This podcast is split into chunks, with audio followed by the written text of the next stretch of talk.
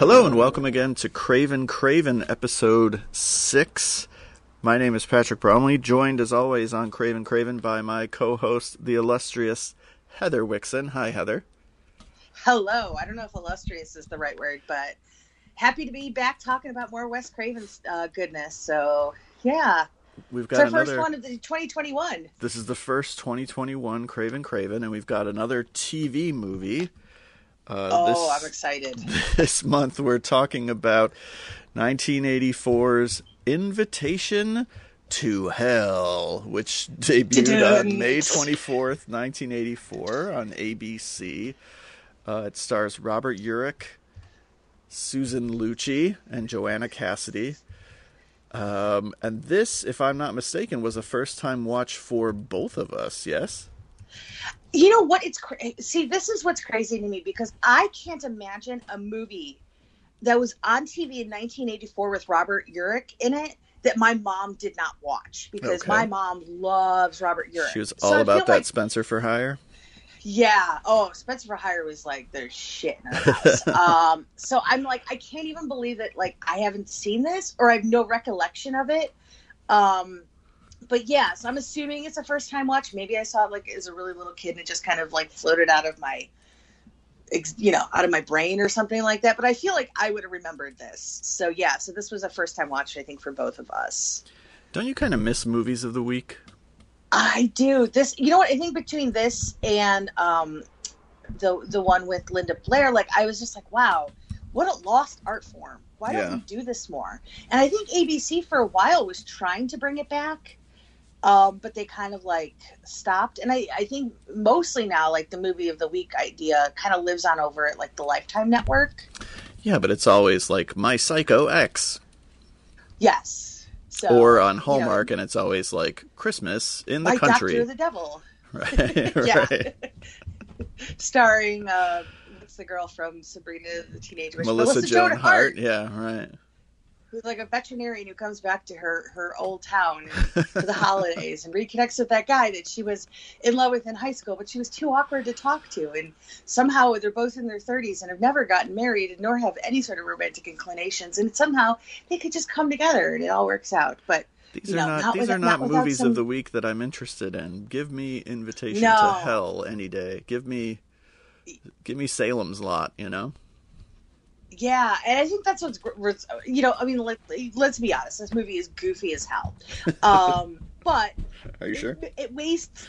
It, yeah, oh, I'm really sure. But I loved it, and it wastes zero time telling you exactly what kind of movie it is because it literally opens at the what is this, the name? I took all sorts of notes at the Steaming Springs Country Club Mm. which is just like an interesting name for a country club, where like literally this guy's driving, he runs over Susan Lucci. That's not a spoiler, guys. Don't worry, she's fine. and like she pops back up with this crazy ass hair, and she's like, uh uh and like fries the dude in the car in like the first 30 seconds. And I was like, that is when I was like, yes, I'm so glad we're doing this. This is why I wanted to do Craven Craven. like, I'm excited to get to talk about Nightmare pretty soon, but like this, the invitation to hell's out there is why I'm, I wanted to do this because what a goofy, wonderful, fun time this was. I will argue that the movie never gets better than those opening 75 seconds. No, it's a little jab, but I mean, I honestly, for me, I love this entire cast, like from top to bottom. Yeah. Because first of all, I love Joanna Cassidy. Um, Don't tell mom the babysitter dad is the babysitter's dad is like one of my favorite like sort of go to movies, especially during the summer. Um, so getting to uh, you know Ro- see Rose being a housewife who just wants a little bit more out of her life, which I get, um, is, is really fun. I also love the fact that the kids in this movie are Barrett Oliver from The Neverending Story Yeah. and a little baby Spoon Fry. Punky Brewster well. herself. Oh, Punky. Bastian that's and my- Punky. my- That's your George Gaynes impression. yes, it is. Oh, Punky. It's pretty good, right? Now say That's Mahoney. Mahoney. Sorry, that was not as good. I haven't been able to, to work on Mahoney as well as I have my Oh Punky. Um, so yeah, I was like, as soon as I realized like the, who the kids were too, and it's like usually the kids are kind of throwaways in these movies, but I was like, wow, like you got the Never Ending Story Kid, which I think was like this was right around the same time as that. Yeah. And Soleil Frye, this was a, like because Punky Brewster was eighty five or eighty six, I think. I would say 85 if I had to Okay. guess. Yeah, I, I haven't even like I could have googled it really quick and been super prepared, but why would we do that? Hold on, I'll You look know, it up. oh, um, it says 84 actually. So this same year she launches on Wow. PB. Also my oh initials. wow, so nice, nice. Was that did that excite you when you were a kid? I don't think I even became aware of it, honestly. Oh really? Oh, that's Yeah. a bummer. Do you Oh. remember the Punky. Brewster cartoon? Yes, of course. And there was like she had like the little talking animal thing. Glomer, right? Glomer. Oh Wasn't oh it god. You know? It was somewhere. Somewhere I have my original like sticker books from when I was a kid, and I have a Glomer sticker in there. And I'm so glad you remembered his name because I totally forgot it. But I have a sticker of him in there, and it's like one of those puffy stickers. Oh, nice. I used to constantly yes. confuse Glomer with that little talking animal on She-Ra that would be hiding, and you were supposed to find him in the Yes. episode, but he was always like a little prick, and he was like, "Did you see me? I was down the street in the pizza place." Like, no, I couldn't have found you, asshole. yeah, you were having pizza. yes, no, it uh, it it was. Uh, yeah, I, I loved Punky Brewster in all its iterations. I missed the day where you would have like live action things that also would get cartoons. Right? Like, did you did you watch the Beetlejuice cartoons when you were a kid? Oh, sure. Oh my god! Like those are. I actually like the Beetlejuice cartoons. I think more than the movie. Interesting. Yeah, but I mean, it's because I don't have to look at Jeffrey Jones. Well, true. He's not in the cartoon. No, so that was I think you know part of the reason. Like, because I actually just watched, went back and watched some of those, um, and they're really fun and they're really like out there, and like what a gift to get as a kid. Um, but yeah, I was yeah, I loved I loved Punky Brewster. So we did not get a never-ending story cartoon now, because No. unfortunately the story ended. It Well. was not never-ending. and drowning horses tested poorly among Saturday morning children. Well, I feel like at the end of the movie, you know, everything there's balance, right? So like I feel like maybe the cartoon could have picked up there where it's a little happier. Maybe. uh, maybe. Yeah. There was an So, animated yeah. Never Ending Story Part 3, I believe. I know there was a Part 2 with Jonathan Brandis, and then I think there was Yeah. a Part 3 that maybe went straight to video and it was animated. Uh, Okay. but yeah, I I, remember know. part two. I don't remember. I, I saw part two, didn't really like it. I No, never saw me either. three. And I don't know if it has any of the same characters or not, honestly. Um, No idea. No idea. So, they- but yeah, I was, I was, I was. uh This this cast really is just you know, and it, from top to bottom, it's actually a really really solid cast because you also have um the guy from he played Frank on Murphy Brown. Yeah, Uh, Oh. Joe Regal Re, Regalbuto, which is just such fun a to say. Hollywood name. yeah, right. It is Regalbuto. Kevin McCarthy. Oh, punky. Yes, of course. I was really excited about that. And then, you know, and then Michael Berryman goes walking through a few times as the valet at the Steaming Springs Country Club. And I didn't realize until like I was looking uh, up stuff about this uh, when we when I was watching it that Dean Cundey is actually the cinematographer on it as well. Holy cow. Right? Is that why the stacked. is that why the um there's a tagline that says the ultimate nightmare from the creators of Halloween and a Nightmare on Elm Street. And I couldn't for the life of me figure out who the creators of Halloween were that were involved with Invitation to Hell, but maybe it's Dean Cundey, which would be the first time It's a Dean. DP has ever been referenced in a tagline. That's amazing. Good for him. That's how much cachet like he had, I guess, in 1984. Good for him. Um, Good for him. Let me read the plot synopsis real quick from IMDb. A scientist and his family move to a new town. He meets the local celebrity. Well, uh, this is written by a user, so I'm just going to read it the way it's written. Yeah. He meets the local celebrity, The Beautiful, who runs the local health club, to which everyone is a member, and makes him suspicious. who wrote this? Intrigued, he investigates further and uncovers a terrifying plot. So it's basically the like Stepford read Country the- Club. Yeah. Do you want me to read the Wikipedia one? It makes a little more sense. Sure. Uh, Invitation to Hell is a 1984 American made for television supernatural horror film directed by Wes Craven and starring Robert Urich, Joanna Cassidy, and Susan Lucci.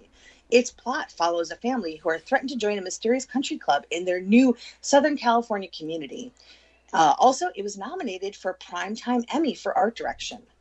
You go, Wes Craven, So, your art this direction is- nomination. This is an Right? Look at that. Um, but yeah, it's there's it's funny because as goofy as it is, I mean, it's it, in a very in a lot of ways, it's sort of taking on some sort of adult themes, but doing them in a very sort of campy and over the top way. Um, but again, I really kind of like this, um, and it, there's a lot of stuff in here that seems very Carpenter or no, sorry Carpenter. That's a, that's a different thing we're doing later. seems very Craven, um, and then a lot of it feels nothing like Craven. Um, so it's really interesting to me. But I did I, I found a few through lines which we'll get into. oh, nice. Um, but I also think that there's a lot here that I just I hadn't really hadn't seen from him before. So yeah, it was a good time. It's bananas, as you described from that opening sequence, and it's not like the movie gets less crazy from there. It just its craziness isn't as condensed as it is in those first 75 seconds, which is why I said like I don't think the movie's ever better than in those It's first like a 75 super seconds. punch to the face. Yeah, exactly. I mean, the rest of the movie is incredibly entertaining. Uh, but for all of that to happen so quickly, because even the way Susan Lucci gets up after being run over by a car is like that magical, uh, like Beetlejuice coming out of the coffin.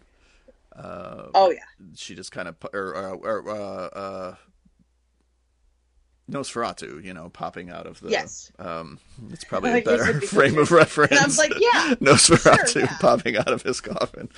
Um, much, much better reference point. Um,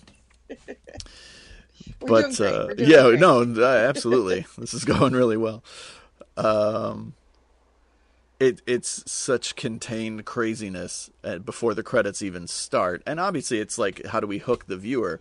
Because in a way, that opening really steps on the rest of the movie because the rest of the movie should be structured like, hey, what's going on? Something is weird, something's off. A slow process of discovery from Robert Urich, who kind of figures out what's happening in this town and what's happening at this country club. Um, but because we get that opening, we know from moment one that, like, Susan Lucci is a magical devil. Yeah, I mean, if you look, just look at her hair, you already know something's up. Like that hair is teased out forever, and It is. like, look, I, you know, as a kid, I grew up watching All My Children, and as we know, I, I believe you said your your wife is also named after Erica Kane, which she is sure is. amazing, amazing. I'm not jealous. Um, and you know, so I mean, to, to have Erica Kane in a made-for-TV movie playing the devil, like, is kind of like it's it's almost too on the nose, and yet it's just perfect. And I think honestly, like if you if you look at her and you, it's a movie called Invitation to Hell, and your image is Susan Lucci, like you know something's up, right? I, I don't even think you have to play coy about it. So I'm okay that the movie doesn't do that. But nothing really feels like that sort of punch to the face that the opening is. But uh, again, I'm okay with it because I think for what what I really enjoyed about it is that there's there's a lot about this movie that is very much sort of about like the you know in a lot of ways similar to like something like Poltergeist. It's the American dream. It's this family who hasn't had a lot, and you get sort of the inference of that. You know, as there is uh, Joanna Cassidy and Robert Urich are driving to their new house, um, where first time they lived in a house, yet their kids are like six and eight. You know, and they're finally getting a taste. You know, at one point, I think somebody says, you know, it's time that the Winslows had a taste of the good life, and for them, that was suburbia um, and it, I would even say a lot of like the the subdivision that they move into looks like Cuesta Verdes, which I was just like, whoa, that's kind of cool. um, you know, so I think a lot of it is just sort of you know confronting the um, the idea of what the American dream is, and then also I think in, in another way, it's it's kind of like talking about like this assimilation into adulthood. Um, which is kind of sort of like this dry idea, but like how you sort of lose your identity when you go work for these big corporations or you become just another member of a club. Um, you know, whether it's run by the devil, you know, in any case, you know, you you lose a part of who you are by wanting to belong to these things, um, which I think is kind of interesting, and it's sort of wrapped up in this glossy, sort of campy wrapper. um, and I just and I just think that's kind of interesting, um, and I think it's a little different than, again, the stories that Craven had taken on prior to this, and kind of different than anything we sort of seen different we after this. Like we've seen him bring terror into suburbia, but it's different here than it is in other stuff. Right. You know, it's the movie is very much about this sort of 80s idea of Reagan upward mobility, um, getting the better job, getting the bigger house, belonging to the fancy club.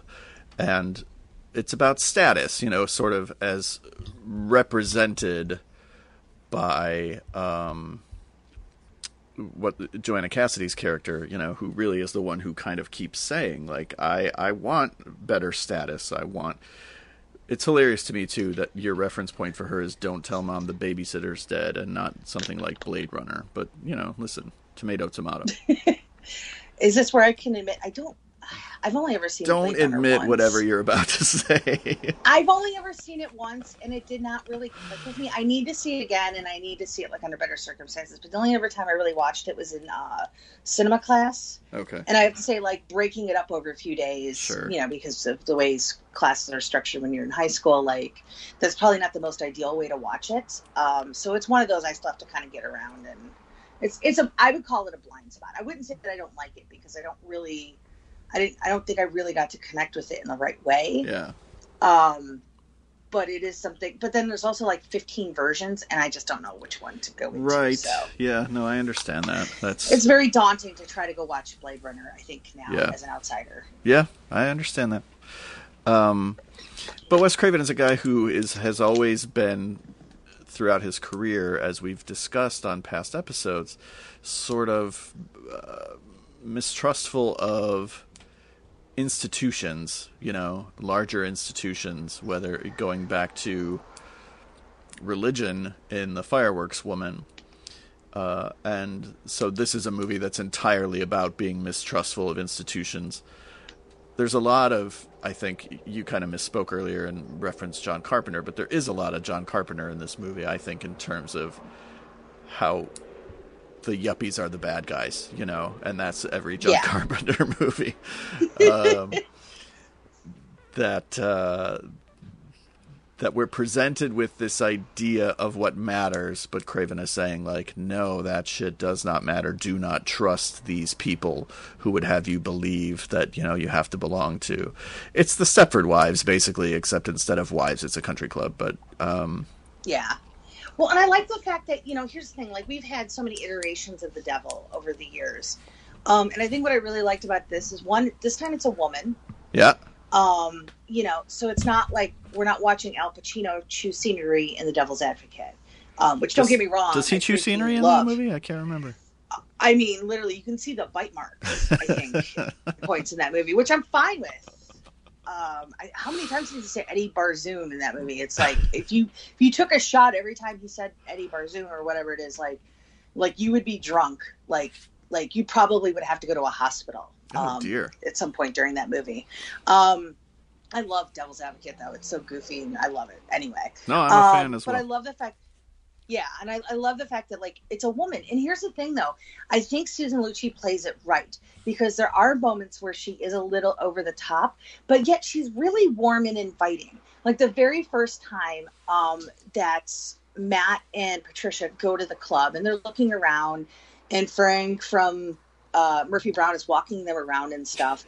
like she's really like kind and she like she compliments Joanna Cassidy on like the color of her dress you know and she's she's very warm and inviting without like crossing that line where she's not like trying to seduce them or anything like to the dark side. Like she's just like hey let me walk you around um in her really tiny little bathing suit um which i was just totally jealous of. I was like oh my god i never pull that off. Um god bless susan lucci. Um she's I, a I really tiny person I, I love oh i know i know. But she like looks damn good um, in that bathing suit. Um, I love the fact that her character is also Jessica Jones, which right. I think is just like love it. I, lo- I love alliterative names. Um, so that was like, okay, yeah. Um, but yeah, she's she's not somebody who's like overt in their corruption. Like she's just like, you guys deserve better. Like, why don't you come and look? And there's even like, in some ways, it's almost kind of like a feminist piece, um, in many ways, because there's a point when like Patricia and Jessica are talking at the park, and she's just like, you know, she's like, you don't need your husband to do this. Um, you know, you can be your own woman in a way, um, which again was sort of a very 80s thing, as you saw a lot more women, you know, whether they were sort of taking positions in, you know, corporate America or taking positions of strength at home and things like that. Like, it just to me really struck me as like, wow, if if she was over there pitching me to join this country club, like I probably would do it because it's it's it's it's not an overtly sinister performance from her. Like there's there is a warmth to Jessica at times. Like even though we know something is definitely off with her, for the Winslows, like she's very she's she's a really nice lady who has like a, a lot of warmth to her. Um, 800 degrees of warmth as nice. we find yeah. out as, as the movie goes on. Um, but I really like that about it. Like I like that it wasn't just play. It wasn't just a one note performance. Like there's a there's a lot to it, which I wasn't expecting. Well, she's got a little bit of uh, vampiness because there's definitely a scene where she's not overtly, but uh, still trying to seduce Robert Urich, and she keeps. What I, the thing I don't like about her is that she keeps using the word pleasure, and I do not like the word pleasure. She keeps on saying, That's "You don't pleasure. care about money. You don't care about money. You care about pleasure. I have pleasure." like, please stop saying it. Say anything else, please. I can't so, take it. So the bathroom scene in Friday uh, bothers you when he's like, "That's my pleasure." when he's trying to get when he's trying to get uh, uh, Ice Cube to be a dog catcher. Uh, I haven't like, seen Friday in a long time. That's my so, pleasure. Yeah. Oh, dude, you're missing out. Uh, we I watch guess. it a lot. Sorry. That's okay. So yeah, no, I get it. I, she is. She. There's a lot of times where she's kind of like eye sexing him. I'm not using right. the F word because I'm trying to be not trying to be a good girl. Um, but she's definitely trying to work him with her eyes a right. lot of the time. Um, but it's interesting. It doesn't even work. Like he still doesn't even care. And I was like, dude, Erica Kane is like, I know, she's giving you the business. He's immune to her and charms. He's like, he's like, nope, it's all about Joanna Cassidy. He God is right him. on top of that rose. Spencer's for hire, but he's not to be bought. the casting the of, of uh, the casting of Susan Lucci is very clever because she brings with her so much iconography, especially for a TV movie. It wouldn't translate as well had this been a theatrical feature. But the fact that this is confined to the small screen where she kind of reigned supreme uh, is very, very clever. And I, I, I, mean, I guess it was just part of some contract that she had where um, she was owed a movie of the week and they were kind of angling to win her an Emmy for a movie of the week since she had not yet won her daytime Emmy. And so Oh my gosh, I still remember when that happened. When she finally won. Oh, I I cried. I was so excited for her. I was so happy for her. Yeah, at a certain point don't you feel like it was a bigger honor to not win every year? No. no, you think? That. No, I'm not yeah. saying she didn't. She just probably deserved it a lot sooner. And so the fact that she was overlooked every single year, eventually I would just be like, F you guys. Like, it's a greater honor for you to not recognize me. That's how good I am. I'm like Hitchcock. You're like Hitchcock. Okay. Because well, he it. never won an Oscar, you know. Oh, he didn't, did he? I no. thought he got like a. They might have given him some bullshit lifetime achievement one, but he never like actually won an Oscar, you know. Mm, interesting. Yeah. Susan Lucci uh, and Hitchcock are the same, is the argument that I'm making. By the way, so I just looked this up because um, I was really curious because of the, the, similarities between the way the subdivision looked in this versus the subdivision in uh, Poltergeist. Yeah. The house locations between the two of them are seven minutes apart. Wow. So they were in the same location. So, so you could do a tour you could do a poltergeist slash invitation to hell tour in the same afternoon. Yes. I could, yeah. I looked it up. They're both they were both shot in Simi Valley, um, out here uh, in in LA. And yeah, the Poltergeist house is literally seven minutes from the house in Invitation Hell. Wow. Wow, look at that! Look at that. I don't know why I'm so excited about that, but I really am. well, it confirms your theory that one feels inspired by the other and that there's a sameness to this vision of American suburbia, you know, uh, between the two movies. Yeah, look at that. That's fun. Um, but yeah, I, I think definitely it makes me sort of sad because there's part of me that wishes Susan because I I've always adored Susan Lucci. Like I said, I grew up watching all my children because you know when you're little and you have like babysitters and daytime soaps were like a huge thing during the 80s um, specifically. Um, I you know I got sort of indoctrinated into watching them because you're a kid and you just watch whatever the grown up in the house is watching. You know that was back before like kids kind of take over the TV and stuff like that. So like I used to watch ABC soap operas like all the time, like All My Children, General Hospital, um, and so Susan Luke and One Life to Live. How could I forget? Yeah, that was right um, in between the two of them. It was because General Hospital was like two to three, and then they yeah. rolled into Jeopardy for us in Chicago. Yeah. So mm. I remember that. And you know, so for for me, like I Susan Lucci was like royalty to me as a kid when I was growing up. And so part of me is a little bummed that we never really got to see her do much on the big screen. But I think that there's a specific specificity, let me say that right, to the to her performances that really is sort of heightened by a small screen. Um, if that makes sense. And I think that's why she was the queen of daytime television. And, you know, I think she actually has did a few more TV movies as well. Um, she, yeah, she really did one where she was like a mafia wife or something. She's done a few. There's another one. As soon as this finished, um, as soon as I finished watching this, there was like another horror one. oh, nice. Uh, that she d- she does as well. So I'm like, do we spin this off into a Susan Lucci show? like, do we go watch the other one? Because now I want I want to go watch it. Um, but she did a few that were sort of genre uh, themed, which is kind of interesting to me because you know, these days, like most, you know, non-genre actors kind of look down on it, and it seems like she really sort of embraced it, um, and it kind of got to do some some really cool stuff, you know, albeit again for television. She did one movie called Mafia Princess and another one called Lady Mobster. Look at her. I could believe her as a mobster, though. She has that kind of power.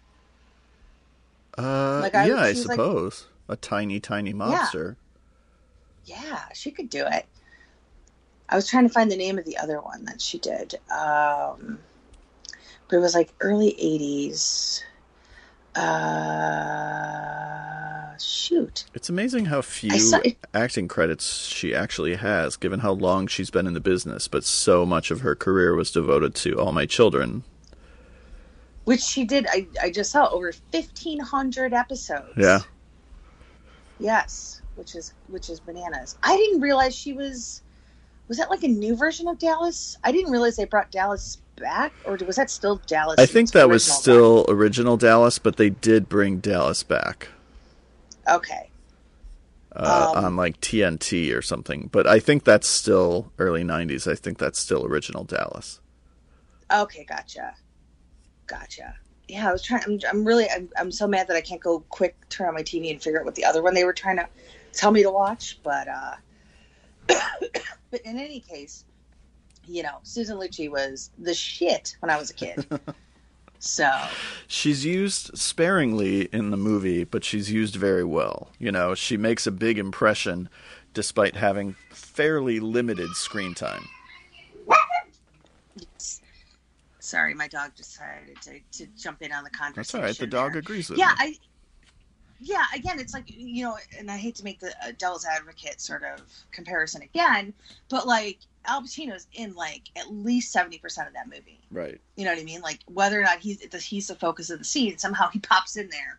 Um, where she's, you know, probably about forty percent of this movie. Yeah. Um, which maybe is why you sort of feel like nothing really matches the energy of that opening because a lot of it is sort of this domestic drama about this, you know, this family who's finally getting a taste of the good life and they're sort of, you know, exploring their domestic domesticity. I'm just picking really hard words that I can't really say, so I sound really stupid.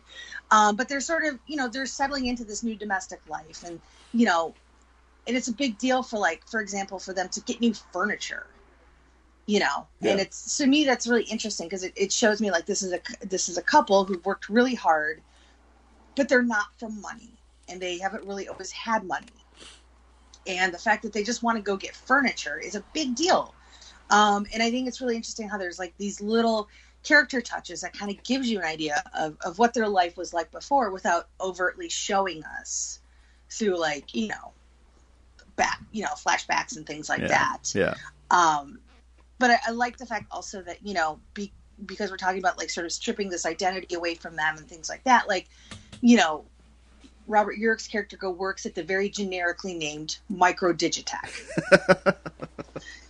As an inventor. Sounds as an inventor working on spacesuits, which actually is kind of cool. I like the sort suits of- that shoot lasers. yeah that's what you need. This movie Um, is again- bananas. It has everything. It really does. It's like in my Stefon voice. This invitation to hell has everything. Spacesuits that shoot lasers. Susan demonic, uh, Erica Kane. Yeah, it's it's fantastic.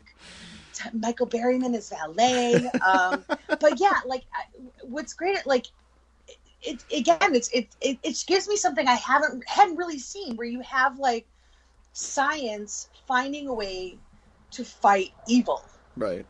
And for as much as it probably doesn't work when you really think about it, it works enough. I guess. Well, the it's best way to the it. it's the guiding principle behind Prince of Darkness. yeah, but I think that's different. That's physics, where this is this is something a Still little more head on. Sure. Yeah, I know it's still science, but it's it's it's a little more. This is a little more straightforward, where Sure. he just he needs to use the science so he could descend into hell. where Prince of Darkness, you're fighting like Hell in a country club. and yeah so you know it's it's it's it's i get it it's similar but it's different. Um yeah we actually just watched prince of darkness the other night while doing scrabble so. That movie and the science in that oh it totally rules but boy the science in that movie like i, I think i've almost grasped it. Nope.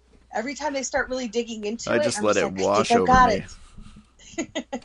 That's kaka um Uh, that's our favorite I, that movie would be twenty-five to fifty percent better with a different lead. which uh prince of darkness Prince of Darkness. Yeah.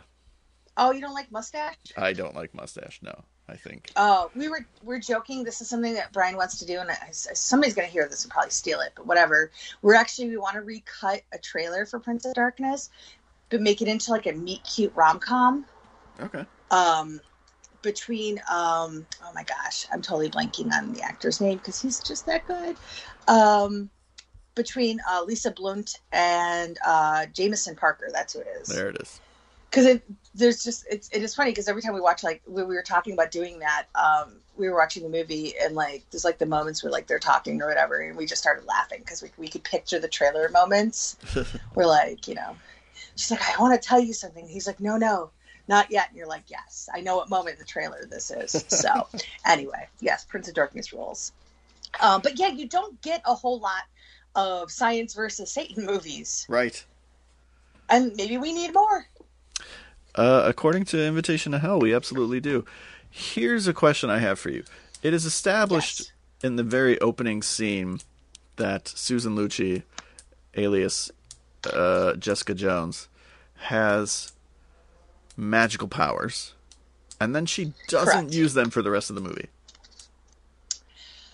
I think she's she's a woman who knows what her power is, and she doesn't really need to wield it until somebody tries to who basically runs her over. I think I think that's a difference in her devil versus other devils, where she and maybe her her powers are more like of persuasion. Maybe she's more about you know because you don't really you can't really make people fall in line with evil. You have to sort of let them come to it themselves. You need that free will. But You why know what I not? mean? Why not? Why not exercise some of those powers near the end, when Robert Urich is threatening to destroy everything, and she's kind of just like, "Hey, don't!" like, "Ooh, stop it!" very, very true. Yeah, I was. th- there is there is a moment when they they get to hell. Um, literally hell. This movie ends literally in hell. yeah, I, if it is something where it's like he has he has to embrace this for it to work. Like if if that's the rule, I wish they would have sort of established that. yeah. um, and they don't really do that here. Um, to me, because of stuff that I learned, like you know, from going to like uh, church and stuff like that. I'm I'm guessing it has something to do with that you have to be sort of a willing participant in it. You can't just be forced to do these things because that's the devil's deal, right? Right. Like you have to sort of want to do it. I think again, devil's advocate. I think you have to like you have to give yourself over to it. Right. You can't be forced into it. Right. So, but they don't do a very good job of explaining that. But yeah, they're in hell for like the finale, and they don't. She she does no cool devil stuff there. I wish she would have like morphed or something too. Into Tim Curry from Legend, Ooh, that would have been fun. but I want it to be Susan Lucci under the makeup. Yes. Um, how great are those Match.com commercials, by the way? Oh, I haven't seen any. You haven't seen the ones with when when it's the devil meets uh, matches with 2020. No. What? I. Oh my God! It's Ryan Reynolds in, in devil makeup. Oh. Okay. No, we don't. like we rarely have on like regular, the regular TV. Oh, we don't either. There's like we we get the commercials like on Hulu and stuff like that. Ah, there you go. Yeah, no, it's really funny. It's like he's dressed up like uh, Darkness from Legend, and he's out there trying to find his match on Match.com, and he matches up with. Uh, he calls her two zero two zero at the first at the beginning, and he's then she's like, "Oh no, it's twenty twenty," and then there's like all sorts of shenanigans of like them stealing toilet paper or like going to the movies and there's nobody there, and she's actually filming the movie, and you know they have a dumpster fire at one point. It's really fun. All right. Yes. So, but yeah, when you said that, it made me think of the Match.com commercials, which are a delight. but yeah, I had no idea until recently that it was Ryan Reynolds, like under the makeup, which you don't even need him, and yet somehow I do. so, yeah, I, I, I, I guess I get, I, I have a real, I have a real thing for sort of devils centric stories. I guess is All what I'm learning about myself through all of this. Where I was like, oh, now I want to go, want to go watch Legend and Devil's Advocate. Legend rules. Devil's Advocate is awesome. Yes. Angel Heart times. rules. Mm, oh my goodness, I haven't watched Angel Heart in like forever. It's too good. It has to be spaced out. Yeah. You can't have too much devil. I might conjure him or something. What? Don't want to do that. No. So, but yeah, I there's it, it's yeah, it is interesting to me that like you know she is this all powerful being, um, but ultimately at the end, like you have Robert Urich basically in a spacesuit in hell, and she's just like, wait, don't do that. She can't come Ooh, with you, and blah blah don't- blah. Don't touch that. Uh, pretty please. Yeah, so it's it's interesting. I do think maybe they sort of dropped the ball a little bit at the end. Um, I would have liked a little more of like conflict. I guess is what's lacking. Well, in and those I don't, moments. I don't think I fully grasp the idea of like Joanna Cassidy and the kids are trapped in hell, like their actual bodies, and uh, are those just their souls that are trapped down there? I think it's. I, I, Or I'm is some weird up having, imposter- like demonic doppelgangers Okay. that came back. Okay, I Yeah. mean that's kind of how I read Yeah. it because how else can I? There's no explanation for it, but Yeah, okay. yeah. So what happens to the Yeah. demonic doppelgangers when they go back up to the surface? Do the demonic doppelgangers disappear, or is there like an awkward moment where they're still in the house and you're like, "Oh my gosh, I'm so sorry, you guys got to clear out. yeah, you guys gotta go. My Um, real yeah, kids I, are I, home. Real Punky Brewster I- is back." I mean, I would guess because the country club goes up in flames. If we're sort of, we're sort of following the rules of horror movies and horror stories. So at the end, like the country club goes up in flames, which means the evil has been defeated. Um, which again, be you know, is sort of a, a theme that that Wes has in a lot of his movies. Um, I'm guessing maybe the the doppelgangers just sort of dissipate and they're just like, View! they go into the vapors. Okay, Uh, that would be my guess. okay. So, um, because it's sort of they come back and it's like this, you know, they they're they're back into their regular reality. I do like the sort of um, the the take on like the alternate reality. That was kind of fun. Very ambitious for a TV movie in the early '80s too. Do you think that all of the doppelgangers vanish? I think so. And are the think so. souls of everyone else freed when the country club, like Frank from Murphy Brown, is he back yeah, to being think, his I think normal him self and his now? family come back. Okay. Yeah, I think him and his family come back. Um, also, we, we've totally glossed over one of the best parts of the is that it culminates at a Halloween party. Where a guy is dressed in an SS uniform. Like a. Nazi. I know. I was like, what was happening in 1984 shit." that that Like, was, was that okay? Was that okay back then? Like, did we not realize as kids, like, what, what the was the on? 80s? Jesus. Like, holy crap, right? I, I'm really glad you mentioned because that's literally in my notes. It says, guy dressed Nazi, yikes. the uniform caps. is bad enough, That's but he literally has the armband too. I was like, holy shit. Maybe that's to, to drive home how bad these people are. I guess. But wow, yeah, that was a choice. Yeah. That'd be awkward then if his soul gets freed and reappears back on the surface, but he's in the Nazi uniform and he's like, He's still "Wait, like a I Nazi. Would not have made I- this choice. yeah. I- He's like, I was going to be a clown. I, I was no. I was a I'm a devil when this happened. Uh, yikes! Yeah, that was definitely a choice. yeah, that was bananas. but yes, I was Yeah, excited for the Halloween party minus the Nazi. yeah, it was. Uh, that was that was very shocking. I was like, wait, are we really seeing this? And I was like, oh my god, okay. Did people do that at Halloween parties back then? Yikes! I I just don't know. Like, I have no idea. But I guess that was okay back then. I'm really glad we've moved past that, and now it's like, no, that's that's a really bad choice. Yeah, we don't Halloween recommend costume. it. You know, at least No, not for Halloween I mean, costumes. There's plenty of one of people the- walking around the streets with Nazi paraphernalia, but they're called Trump voters. Yes. Um, is it? Was it? Um, was it Prince Harry that dressed up like a Nazi once at a party and like got in trouble? two. I don't remember which one of the princes, but yeah, good thinking there. It was one of them. Yeah, that was that was a that was a not a good idea. no. Somebody put his bad idea jeans on that day. You know what I'm talking about, right? I do, yeah. I remember bad idea jeans. We have all we have all the references for all you fellow old folks out there. Yeah, right. So yeah. put on your bad idea jeans. He's like, who needs who needs condoms for sex? Not me. So yeah, it was that was that was a very shocking moment. Um, but I do like that. That's how they sort of work in the spacesuit.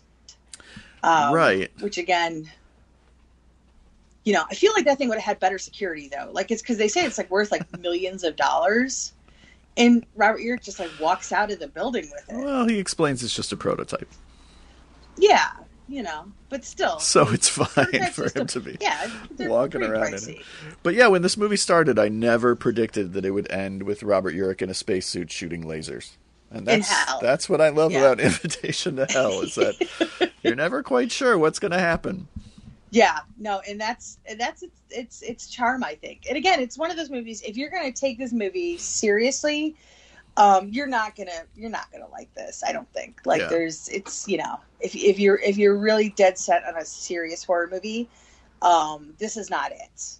Um, you know, even though it plays it straight, you know, Yeah. it's it's very you know, it's it's it's not camping it up for the sake of camp or anything.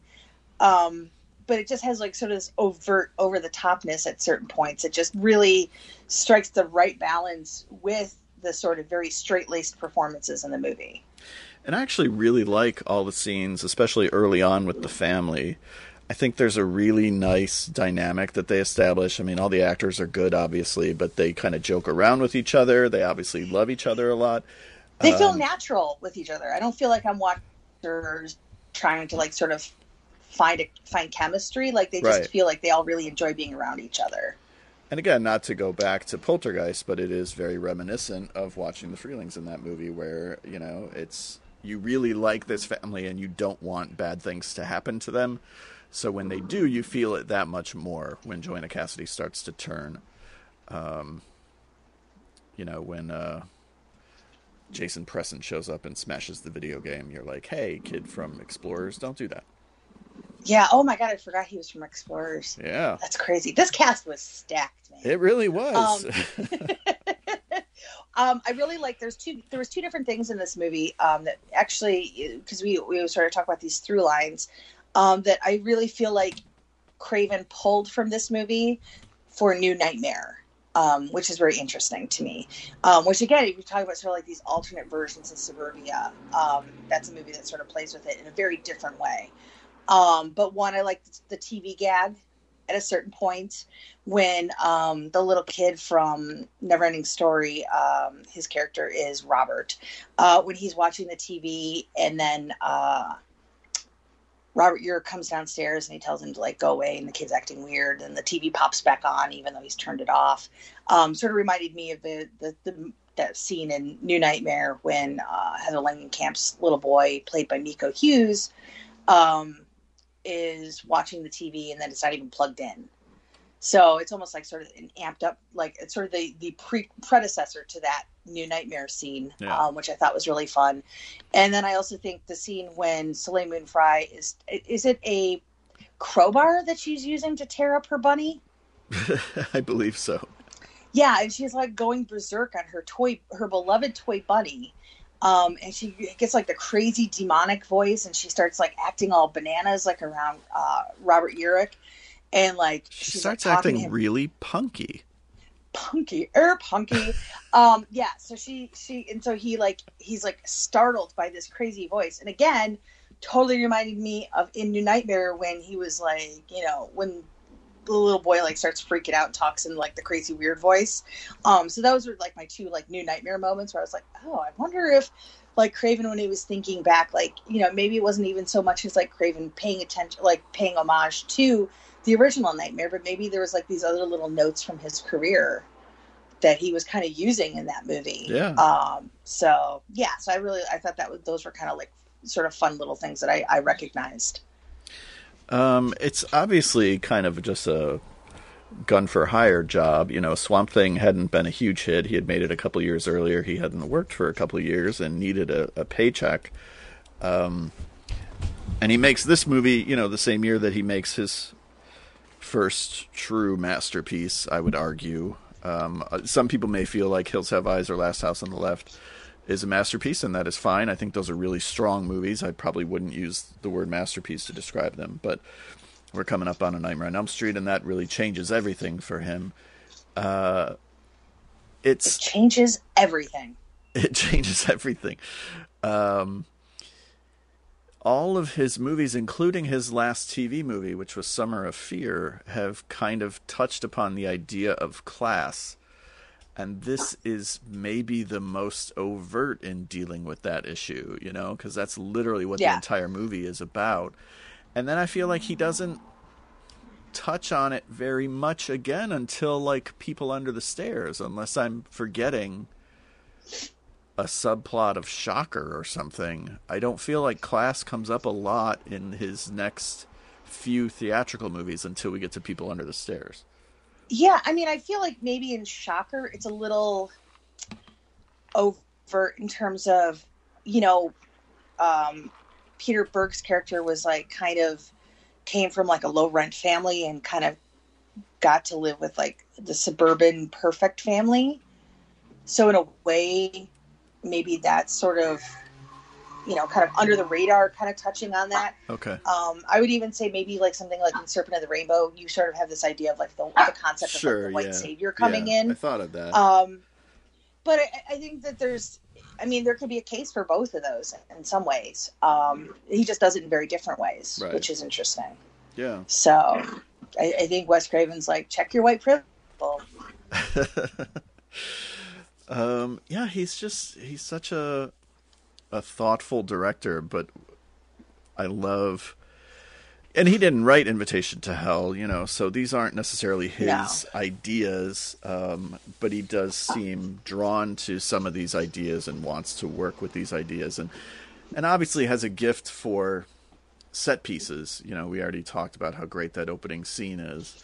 Um, but there are a couple set pieces throughout the film that are very memorable and just knows how to make a really entertaining movie. You know, um, this is such an interesting warm up for A Nightmare on Elm Street. It really is. I don't know if it had been any other director doing it. I don't know that I would have had as much fun with it, to be honest, because um, it does feel like Craven's having fun. Yeah. Here. Yeah. Um, and I think that benefits it, um, even in the points where the movie sort of is more about the domestic drama aspects than it is about what's going on at Steaming Springs. Um, but I think he finds a really good balance here. And again, for as goofy as it is, it's never really dull overall. Um, because it really just keeps building to like this sort of weird mystery um, of trying to figure out just what exactly is going on and what uh, Jessica's endgame is here in terms of, you know, I mean, I don't know that we necessarily get her endgame. Like, is she just going to indoctrinate the entire country into this uh, country club? Apparently, it's going to be a really big country club. I guess. Um, They're going to run out of towels. Uh, yeah, not, not if Michael, not, not, if Michael Berryman has anything to say. Oh yeah, that. good point. Good point. Yeah. Uh, so uh, what's you know, his name is in there too? Uh, Nicholas Worth from Swamp Thing. So Oh, memorable he in is, Swamp Thing, he? he shows up as a security guard. so memorable. um, yeah. So yeah, I, I, you know, again, it's one of those where I'm like, it, it feels a lot like Wes Craven, but it doesn't feel like Wes Craven in some aspects. Um, Yeah. And yet, I think that's what is really good about it. I think there's obviously some things that you can really draw specific lines to, um, and yet there's a lot of it that just sort of feels like its own thing, uh, which I think makes it really fun. Well, and even uh, the domestic drama stuff, I think, works, and we may be able to tie back, you know, to him because he's at this point he's been divorced, um, and so there is this idea of uh, this is the same year that he marries his second wife, but there is this idea of. Uh, you know what happens when your partner starts to seem like a stranger to you. And in here it's made very literal because she, joanna cassidy becomes a stranger. She is this soulless as we said weird doppelganger or something. Um, so she's not his wife anymore. But that feeling of i don't recognize this person that i'm sharing a bed with anymore uh, Yeah. i think is really interesting and, and could very well spring from his own experiences Yeah, no, it's I, I, I, could definitely see that. And as somebody who's gone through divorce, I there is definitely that moment when you kind of wake up one day and you realize like I don't know this person Yeah. who I'm sharing my life with, and you have to make that decision. You know, I mean, because Robert Urich could have just moved on. Been like, all right, well, my kid, my my wife and kids are demons now, so I'm just gonna go elsewhere. Um, I'm gonna go be for hire. them. Yes, not to be bought, but he's for hire. um, so yeah, it's it's interesting, like how you know how far are you willing to go to to save your family and to Right. save your marriage. Um, you know, and some people are willing to go to hell in a spacesuit. Um, I guess I wasn't. which this movie So, should have been called. My bad. Yeah, well, you didn't have the spacesuit. I think was the issue. I know. Maybe if I had a spacesuit, everything would be different. But you know, I Completely think it all worked out for the best anyway. I think so too. uh, anything else about Invitation to Hell we want to talk about? Uh, no, I looked through my notes and I was trying to see if there's anything that I had written down that uh, we didn't talk about. Um, but yeah, no, I think that's about it. Uh, I do like the the the sweet ass digital smoke at the end. That's that's great. Uh, yeah. So yeah, that was that was that was rough. That was rough. and we do have one more Um, TV movie that we're going to get to, right? Because he still has Chiller coming up. He does, yeah. And I've actually, um, I have never seen Chiller either. So No, I haven't either. It's the only oh, other. Well, fun.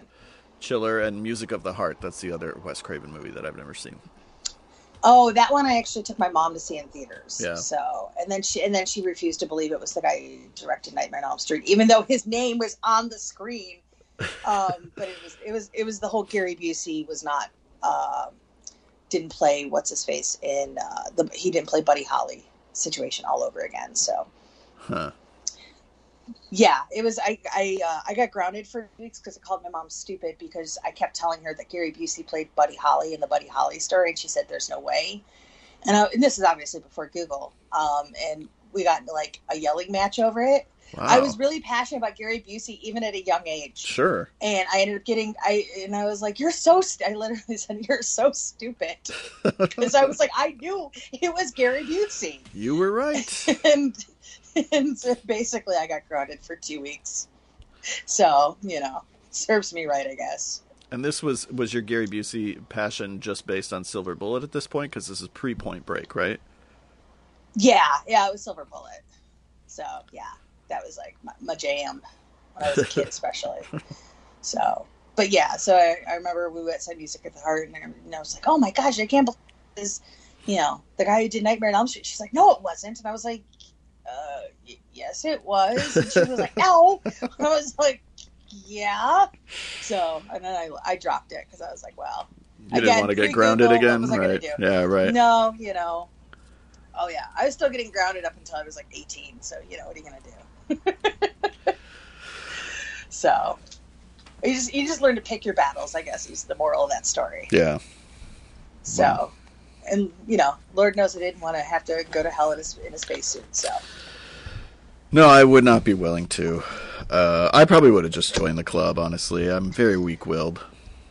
yeah, I mean, and if it's you know it's Susan Lucci asking you, and Erica's you know if Erica is super into it, which I imagine she would be. Oh yeah, no, she would have been. She would have been like Susan Lucci wants us to do something. Let's do it. Yeah, she's like, why are we? Why haven't we done it already? So exactly. You know, so you're like, yeah, sure, why not? what else have we got going on? Get to hang out with Frank from Murphy Brown. Right? Good Yeah, times. Doesn't seem like that bad. Anyway, Yeah. next No, not at all. month we will be doing A Nightmare on Elm Street, which is very, very exciting because it is my favorite horror movie of all time. Oh, I'm excited. Do we get to tell our fun story again? Sure, we do. I don't think we've told it on here yet, have we? No, I don't think we have. Okay. So that's something to look forward to, listeners. It is. It's a very important movie in the history of our friendship. so start counting down now. Yes, absolutely. Thank you guys so much for listening. Remember to uh, follow us on Twitter at Craven Craven Pod. We don't tweet that much, but maybe we'll get better at it. I don't know. it's a new year. We'll figure it out. We'll, we'll do something. Uh, but thank you guys very much for listening, and we will see you next month.